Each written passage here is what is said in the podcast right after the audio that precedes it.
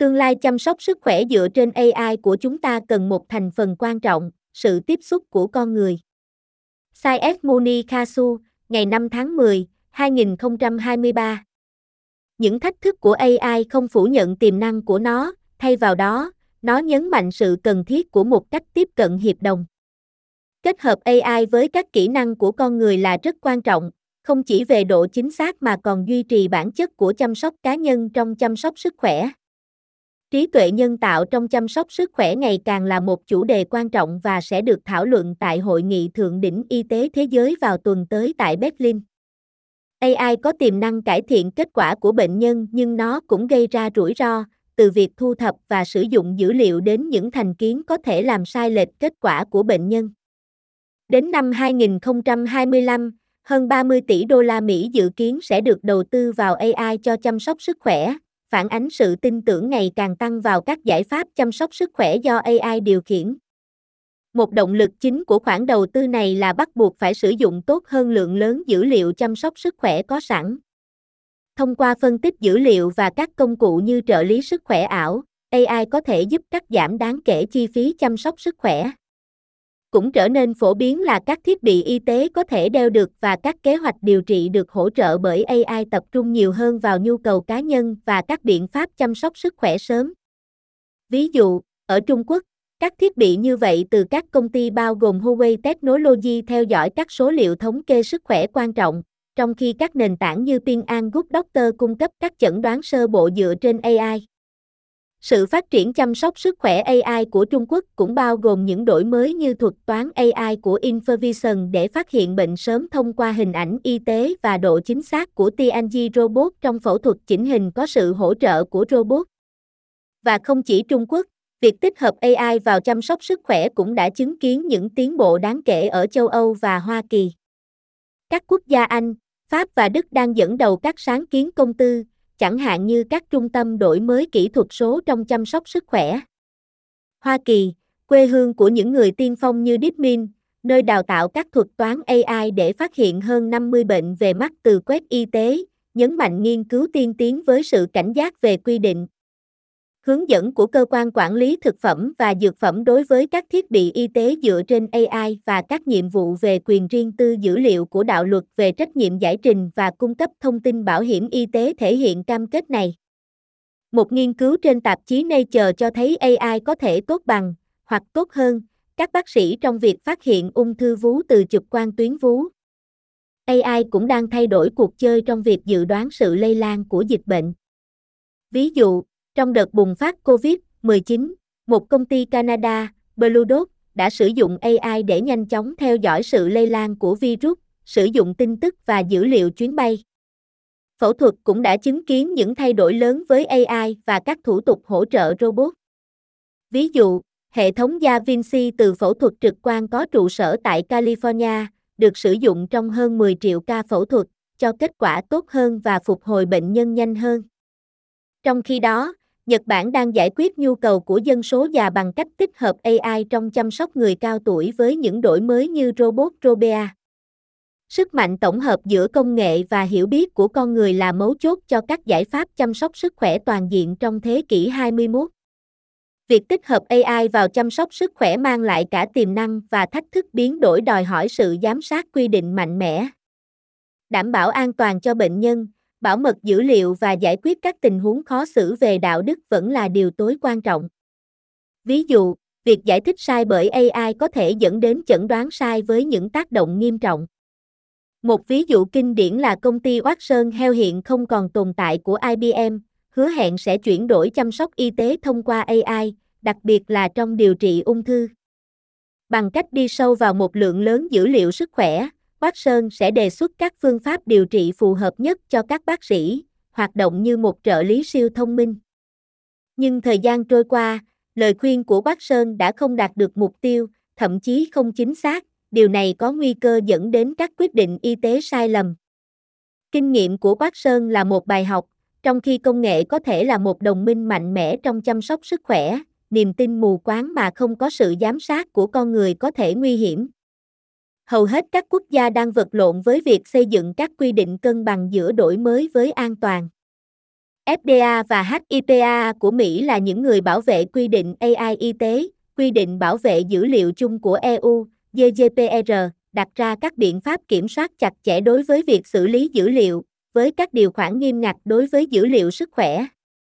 Trong khi các quốc gia như Canada và Nhật Bản đang kết hợp các hướng dẫn AI vào các cấu trúc quy định về thiết bị y tế hiện có, những quốc gia khác đang ở giai đoạn non trẻ và vẫn đang đánh giá các phương pháp tiếp cận tốt nhất. Sự phát triển nhanh chóng của công nghệ AI có nghĩa là nó thường vượt xa quy định. Tính minh bạch trong các thuật toán AI, điều cần thiết để xây dựng lòng tin, cũng vẫn còn khó nắm bắt, khiến quy định thậm chí còn khó khăn hơn. Một cuộc đấu tranh quan trọng là trong việc giải quyết sự thiên vị tiềm ẩn của AI, có thể dẫn đến kết quả chăm sóc sức khỏe sai lệch. Trở lại năm 2019, một bài báo trên tạp chí Science đã phát hiện ra rằng một thuật toán được sử dụng rộng rãi cho thấy sự thiên vị chủng tộc, nó khuyến nghị điều trị sức khỏe thêm cho nhiều bệnh nhân da trắng hơn bệnh nhân da màu. Những trường hợp như vậy cho thấy AI dễ bị kế thừa những thành kiến trong dữ liệu đào tạo của nó.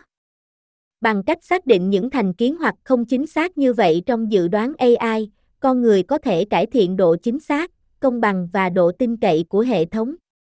Hơn nữa, chăm sóc sức khỏe không chỉ là chẩn đoán và điều trị bệnh, nó cũng bao gồm các yếu tố quan trọng của con người như sự tin tưởng, hiểu biết và khả năng giải quyết các sắc thái văn hóa, kinh tế xã hội và tâm lý của từng bệnh nhân. Ví dụ, trong các dịch vụ sức khỏe tâm thần, trong khi AI có thể đóng một vai trò trong chẩn đoán hoặc theo dõi ban đầu, robot không thể tái tạo sự hiểu biết sâu sắc, sự đồng cảm và tin tưởng được thiết lập trong mối quan hệ trị liệu bệnh nhân. Những thách thức mà AI đưa ra không phủ nhận tiềm năng của nó. Thay vào đó, chúng nhấn mạnh sự cần thiết của một cách tiếp cận hiệp đồng. Điểm mạnh của AI nằm ở khả năng xử lý dữ liệu, nhận dạng mẫu và hiệu quả. Con người mang đến sự không ngoan kinh nghiệm, sự phân biệt đạo đức và sự hiểu biết đồng cảm. Kết hợp AI với các kỹ năng của con người là rất quan trọng, không chỉ về độ chính xác mà còn duy trì bản chất của chăm sóc cá nhân trong chăm sóc sức khỏe. Tương lai của chăm sóc sức khỏe đòi hỏi phải tích hợp các công cụ AI mà không làm mất đi bản chất lấy con người làm trung tâm. Sự cân bằng tinh tế này, trong khi đầy thách thức, là rất quan trọng. Đó là con đường dẫn đến một tương lai chăm sóc sức khỏe, nơi công nghệ và nhân loại kết hợp lại, xác định lại các đường nét của chăm sóc sức khỏe chất lượng trong thế kỷ 21.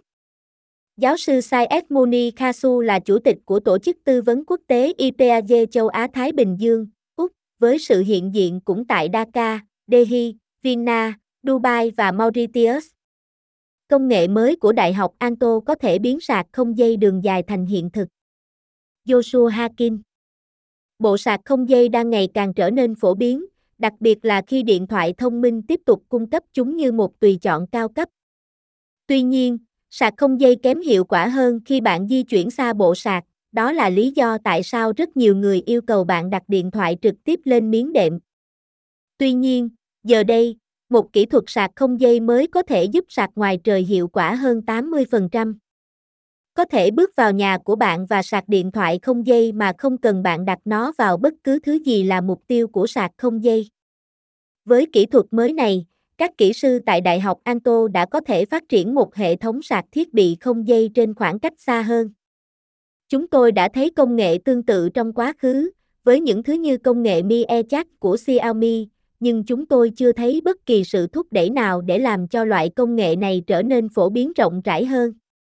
Tuy nhiên, nếu các kỹ thuật mới như kỹ thuật được sử dụng bởi các kỹ sư này được khởi động, chúng ta có thể thấy các tùy chọn sạc không dây hiệu quả hơn được tung ra thị trường. Để cố gắng tránh tổn thất đi kèm với việc di chuyển sạc ra xa hơn, các kỹ sư đã sử dụng một hệ thống có hai anten vòng, cả hai đều rộng khoảng 7,2 cm. Sau đó, họ tinh chỉnh anten, cho phép họ giả sử điện trở bức xạ và tăng hiệu quả của khu vực sạc. Họ phát hiện ra rằng bằng cách này, họ có thể tăng hiệu quả truyền tải năng lượng để nó vẫn cao ở mức hơn 80%, ngay cả khi có một khoảng cách giữa các điểm. Có thể cân bằng việc truyền năng lượng với tổn thất bức xạ là rất quan trọng nếu chúng ta sẽ tạo ra bộ sạc không dây ngoài trời thực sự có khả năng sạc điện thoại hiệu quả. Kỹ thuật mới sẽ cho phép các kỹ sư phân tích các tùy chọn sạc ngoài trời khác và giúp tối ưu hóa hiệu quả của chúng, cho phép các thiết bị trong tương lai có thể tự sạc ngay cả từ khoảng cách xa hơn. Một bài báo về những phát hiện đã được công bố trên tạp chí Physical Review. Các nhà khoa học đang bối rối trước những tín hiệu mới mà họ phát hiện ra trong não người. Joshua Hakin Hầu hết thời gian, các nhà nghiên cứu dành phần lớn sự chú ý của họ vào chất xám của não. Tuy nhiên, chất trắng là một nửa của bộ não thực sự được làm bằng vật liệu kết nối với nhau. Bây giờ, một nghiên cứu mới đã nhấn mạnh một cái gì đó có thể khiến nhiều nhà khoa học tranh giành để nghiên cứu chất trắng, vì các nhà nghiên cứu đã phát hiện ra tín hiệu não trong phần đó của não.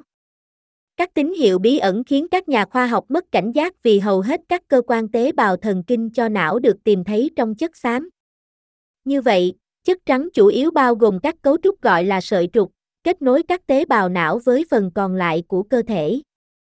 Trong nghiên cứu mới, các nhà nghiên cứu đã xem xét kỹ hơn cách tín hiệu truyền qua chất trắng khi các đối tượng thử nghiệm thực hiện các nhiệm vụ khác nhau.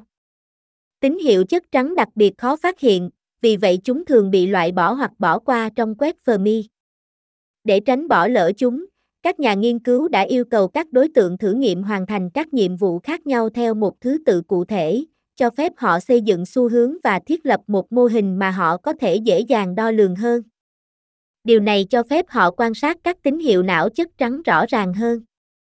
Trong khi hoàn thành các mô hình nhiệm vụ, các nhà nghiên cứu nhận thấy rằng bộ não của các đối tượng thử nghiệm đã thấy sự gia tăng rõ ràng các tín hiệu phụ thuộc mức oxy hóa trong máu, BOLG, trong chất trắng. Tuy nhiên, họ không chắc chắn điều gì đã gây ra nó. Chúng ta biết rằng các tín hiệu táo bạo tăng chất xám có nghĩa là lưu lượng máu và oxy hóa trong não nhiều hơn, nhưng đối với các tế bào chất trắng cũng vậy. Các nhà nghiên cứu không rõ liệu những tín hiệu táo bạo này trong chất trắng của não có liên quan đến việc tăng cường sử dụng oxy trong não hay không, hoặc liệu nó có thể liên quan đến hoạt động chất xám hay không.